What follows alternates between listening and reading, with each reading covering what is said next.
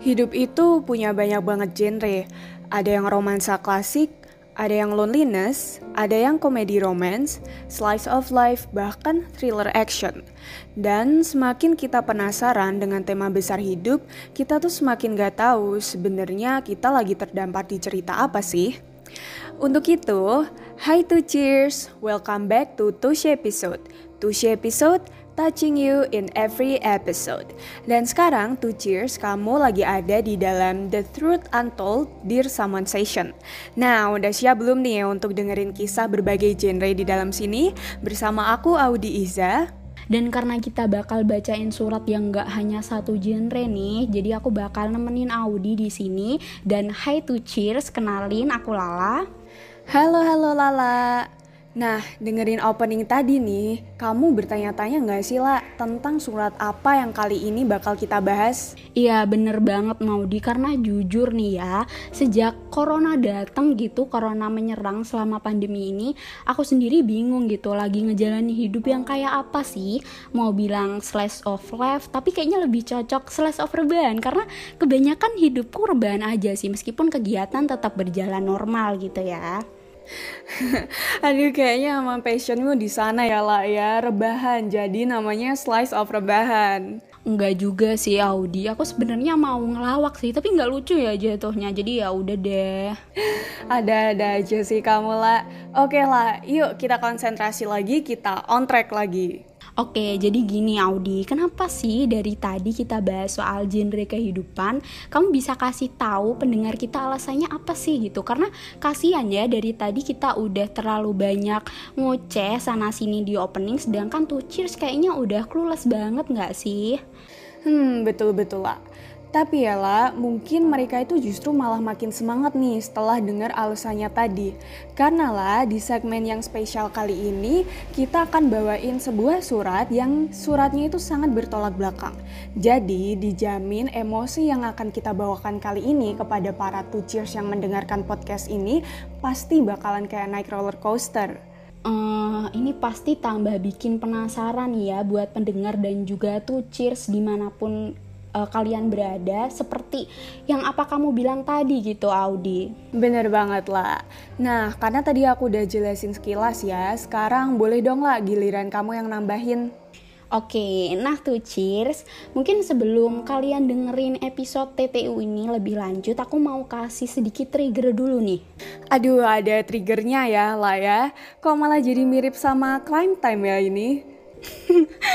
ya karena nanti para pendengar bakal dibawa ke berbagai suasana yang gak akan mereka sangka gitu Audi jadi aku mau ngingetin sebelum kalian dengerin TTU ini secara lebih lanjut sebaiknya kita bisa siapin dulu hati kita bisa siapin emosi dan mental kita gitu ya supaya kita bisa dapat feelnya nih waktu kita bacain surat entar jadi kalau kamu sendiri udah siap belum nih Audi? Wah kalau aku mah udah pastinya aku udah siap lahir batin pokoknya. Oke, tanpa basa-basi kita mulai surat dari yang pertama dulu yuk. Oke, boleh deh lah kamu dulu yang bacain kali ya. Jadi untuk surat kita yang pertama ini ada surat dari Kak Nan nih lah yang dikirimin ke tim Tushe. Boleh lah coba mungkin dibacain. Oke, aku yang baca ya ini. Siap-siap. Oke, halo, bingung ya mau nulis apa? Oh iya kali ini sebentar. Pah mah kakak capek. Capek banget. Kakak pengen coba cek ke ahlinya tentang mental kakak tapi tiap kakak udah berani dan mau jalan ke tempatnya selalu berbalik mundur setiap kali kalian ribut tentang apa pun itu. Kakak jadi mikir dua hal. Yang pertama kalau kakak tetap lanjut cek ke ahlinya tentang mental kakak, kakak takut makin ngebebanin kalian dalam hal keuangan dan pasti respon kalian bawa-bawa tentang agama dan Tuhan. Yang kedua, kalau kakak nggak maju-maju untuk cek ke ahlinya, kakak takut mental kakak makin rusak dan kemungkinan keinginan kakak untuk bunuh diri itu bisa aja terjadi dengan kondisi yang seperti ini. Kakak down banget nggak tahu harus apa, pah, mah kakak emang kelihatan masih bisa ketawa dan senyum sama kalian. Tapi nyatanya kalau kakak lagi sendiri, kakak selalu nangis sampai dada kakak sakit. Bahkan tadi pas kakak berangkat kuliah, kakak nangis sambil nyetir. Sekarang kakak harus apa? Untuk diriku sendiri, maaf ya, maaf ya kalau hari ini kamu mendapatkan hari yang buruk dan hari-hari kemarin juga. Semangat ya dan makasih udah tetap kuat sampai saat ini. Besok-besok kurangi nangisnya ya cantik. Lah, kok aku jadi ikutan sedih gitu ya setelah tadi kamu bacain suratnya Kak Ana? Sama sih, tapi tahan dulu nih Audi, kita lagi rekaman ya kan. Tapi sebelumnya makasih banget ya buat Kak Na. Di tengah kebingungan kamu, di tengah semua hal yang udah kamu laluin sekarang kamu mempercayakan kita gitu ya di TTU ini untuk jadi tempat kamu berkeluh kesah mungkin dengan banyaknya beban gitu yang sedang kamu alamin sekarang dan mungkin kalau sekarang nggak lagi virtual dan ada Kak Na gitu ya mungkin aku pengen peluk dia deh Audi Aduh, kamu mungkin lagi nggak baik-baik aja ya lah sekarang ya. Kenapa nih? Oh ya, eh tapi lah, aku boleh ngomong sesuatu nggak ya ini ke Kak Na di segmen kita yang kali ini?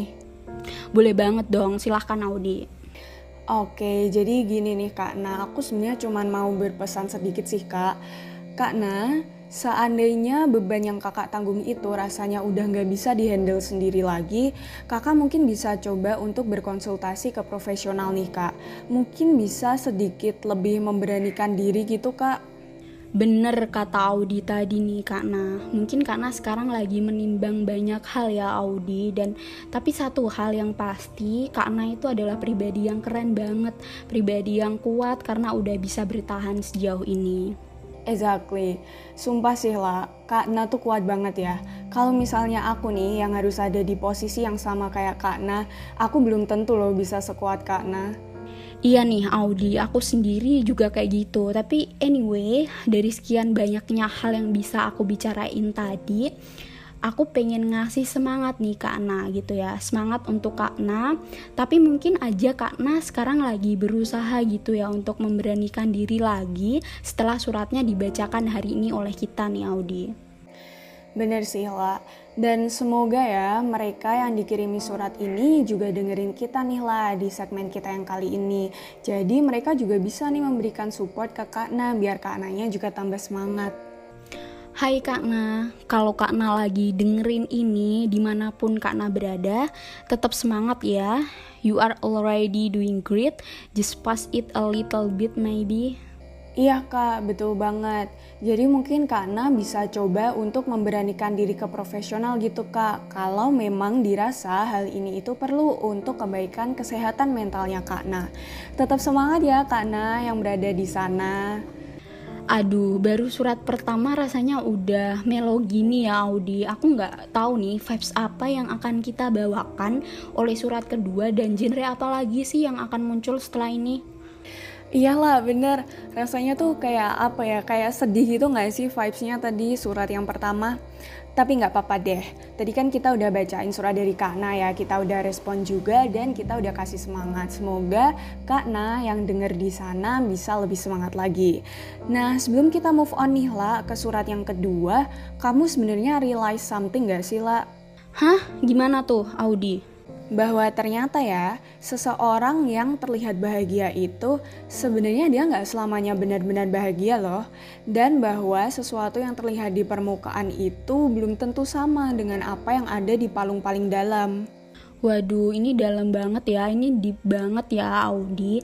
Akhirnya setelah kamu bilang gitu, aku jadi sadar nih betapa pentingnya untuk kita aware gitu ya sama orang-orang tersayang yang ada di lingkungan sekitar kita saat ini.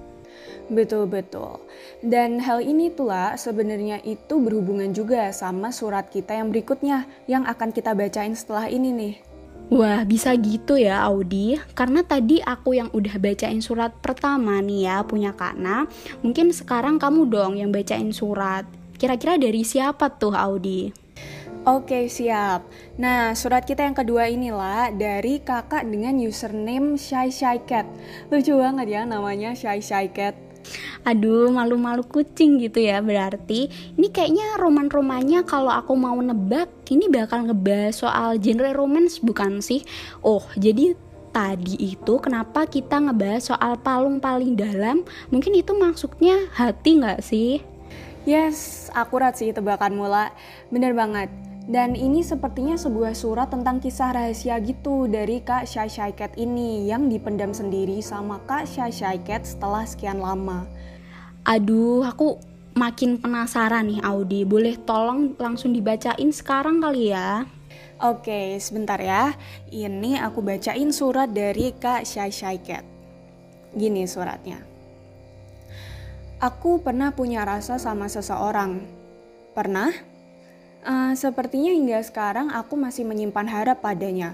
Rasa itu berkembang ketika aku duduk di tingkat akhir SMP. Tahu tidak, awalnya aku sangat membenci sosok ini. Dia dingin, jahat, dan bagiku kasar.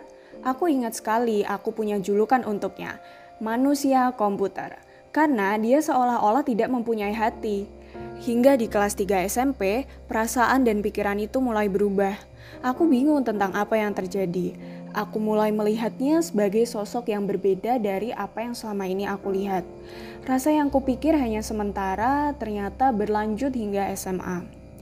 Kita satu SMA, bahkan satu kelas. Dari kelas 1 hingga 3 pula.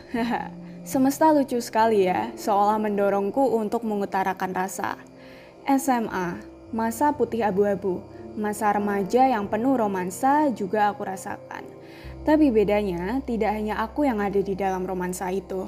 Aku tidak punya keberanian untuk mengatakan. Bagiku, dia terlalu jauh untuk aku gapai.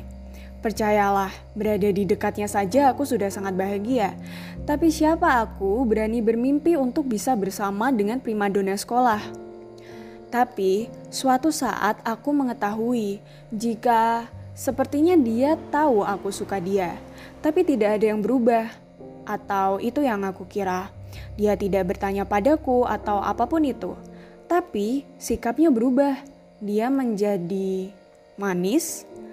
Aku ingat benar pada jam olahraga, mata pelajaran yang tidak terlalu kusuka, ditambah teriknya matahari hari itu menjadi jam yang paling berkesan untukku. Pertama kalinya dia begitu dekat denganku, bahkan menggenggam tanganku dan kita lari bersama. Ini bukan adegan di film romantis. Ingat, kita sedang olahraga. Kami sedang bermain semacam baseball. Aku tidak tahu kenapa dia menggenggam tanganku dan mengajakku lari bersamanya.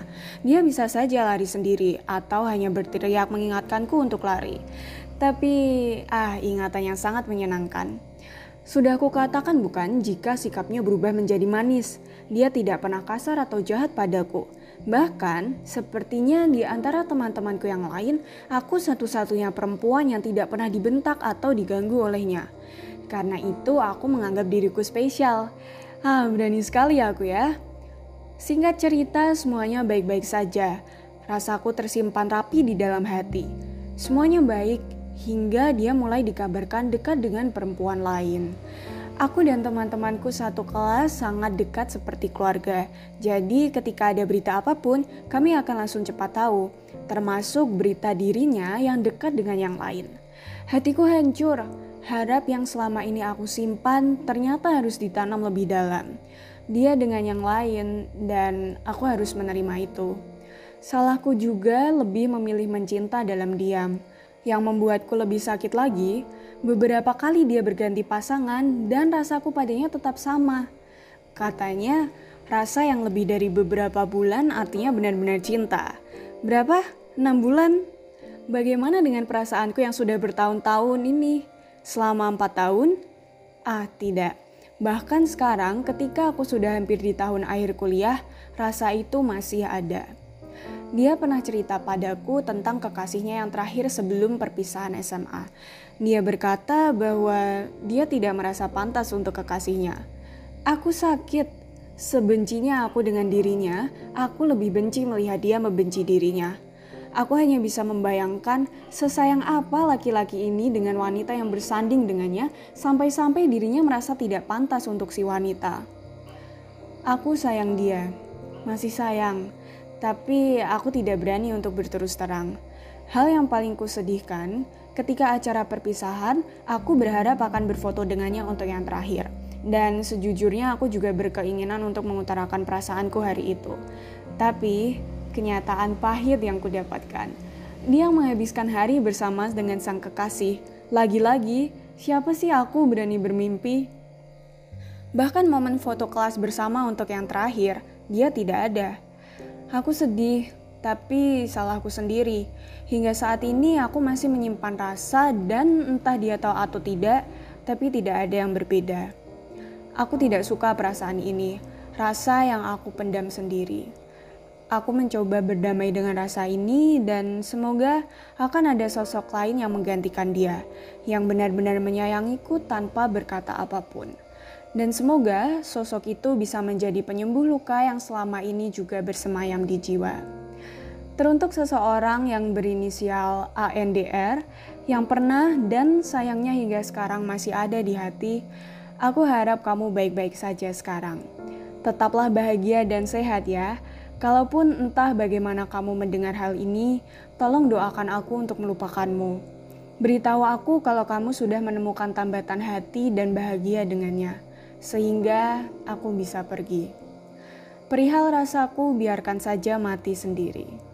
Wah, kenapa cerita cinta rahasia gini tuh nggak pernah berujung indah seperti di Wattpad ya, Audi? Oh ya, untuk Kak Sai Sai Cat, I know what you feel. Sebagai seorang wanita, kamu mungkin ada di pilihan yang sulit, iya nggak sih Audi? Bener banget lah. Jadi di sini Kak Shy Shy Cat ini kayak merasa malu gitu ya lah ya buat mengungkapkan terlebih dahulu. Tapi sebenarnya agak bingung juga ya, soalnya kalau nggak diungkapin tuh juga rasanya kayak ada yang ganjel gitu bener-bener setuju jadi kayak serba salah gitu ya mau maju kita salah tapi kalau mau mundur ini masalah hati gitu jadi susah gitu nggak sih Audi Yes, yes, exactly. Harus apa ya lah ya kalau misalnya aku nih yang ada di posisi Kak Shy Shy Cat itu? Loh, kok jadi tanya aku nih? Tapi kalau mungkin dari aku nih ya, dari aku dan memposisikan diriku di posisinya Kak Sai Sai Cat, rasanya aku juga akan terjebak dalam pilihan yang sama gitu. Jadi aku lebih milih untuk diam. Gimana ya Audi? Kayak aku belibet nggak sih ini ngomongnya? Uh, enggak sih lah, aku paham kok maksud kamu. Mungkin kita semangatin kali ya lah ya Kak Syai Cat yang ada di seberang sana. Oke, boleh banget tuh. Halo Kak Cat, hebat banget 4 tahun bisa bertahan dengan kondisi seperti itu. Mungkin sekarang udah berapa tahun sih kak dan anyway kalau memang doi adalah jodoh kakak Tuhan pasti akan mendekatkan gitu tapi kalau memang bukan mungkin itu hal yang pahit tapi aku yakin kakak bakal dipertemukan dengan sosok yang jauh lebih pantas dan lebih baik untuk kakak Sai Cat sendiri. Iya bener.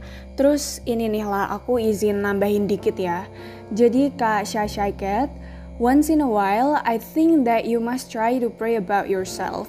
Jadi, it's okay kak, sebenarnya ketika kak Shasha Cat itu ingin mendoakan kebahagiaan si doi.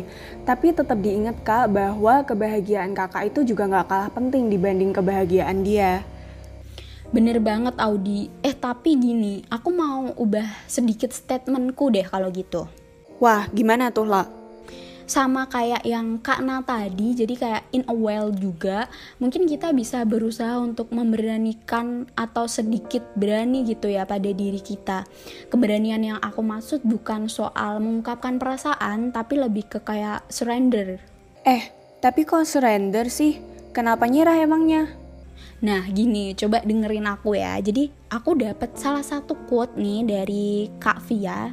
Jadi, kata-katanya kurang lebih kayak gini surrender isn't about giving up it's about letting go. Jadi kalau memang udah berdamai dengan masa lalu, jika aku yang ada di posisi Kak saya Cat ini, aku lebih milih untuk melepaskan si A ini si Audi.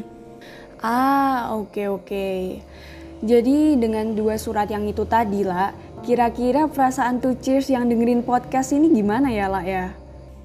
Jangankan two cheers aku aja rasanya kayak udah naik turun banget nih emosiku Audi Benar, sumpah sama banget sih lah. Tadi kita mulai dari Bev ya, dari surat yang pertama dan juga di surat yang kedua ini kita berakhir dengan Brave juga nih.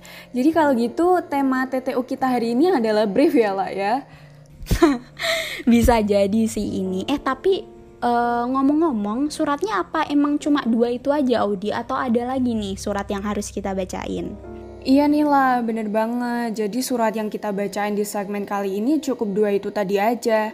Terus sekarang kita ngapain ya lah ya kalau gitu? Tadi kan kita udah bacain surat dari Kak Na, terus Kak Syashaiket juga udah kita tanggepin dan juga kita udah kasih semangat juga ke Kak Na sama Kak Syashaiket. Terus sekarang enaknya kita ngapain ya lah ya? Ya kalau gitu dengan berat hati kayaknya kita harus pamitan sama tuh cheers nih Audi. Hmm, oke deh kalau gitu. Tapi jangan khawatir ya, to cheers, karena TTO ini akan tetap terus update setelah episode hari ini. Iya nih Audi, jadi mungkin sekian dulu ya guys dari kita dan juga untuk tuh cheers dan teman-teman yang lagi mendengarkan episode TTO kali ini, kita mau pamit undur diri kalau gitu ya guys. Iya nih, tuh cheers, bener banget. Kalau gitu, sebagai penutup, aku Audi Iza. Dan aku Lala, sampai jumpa lagi di Tush episode selanjutnya. Tush episode touching you in every episode. Bye-bye. Bye-bye.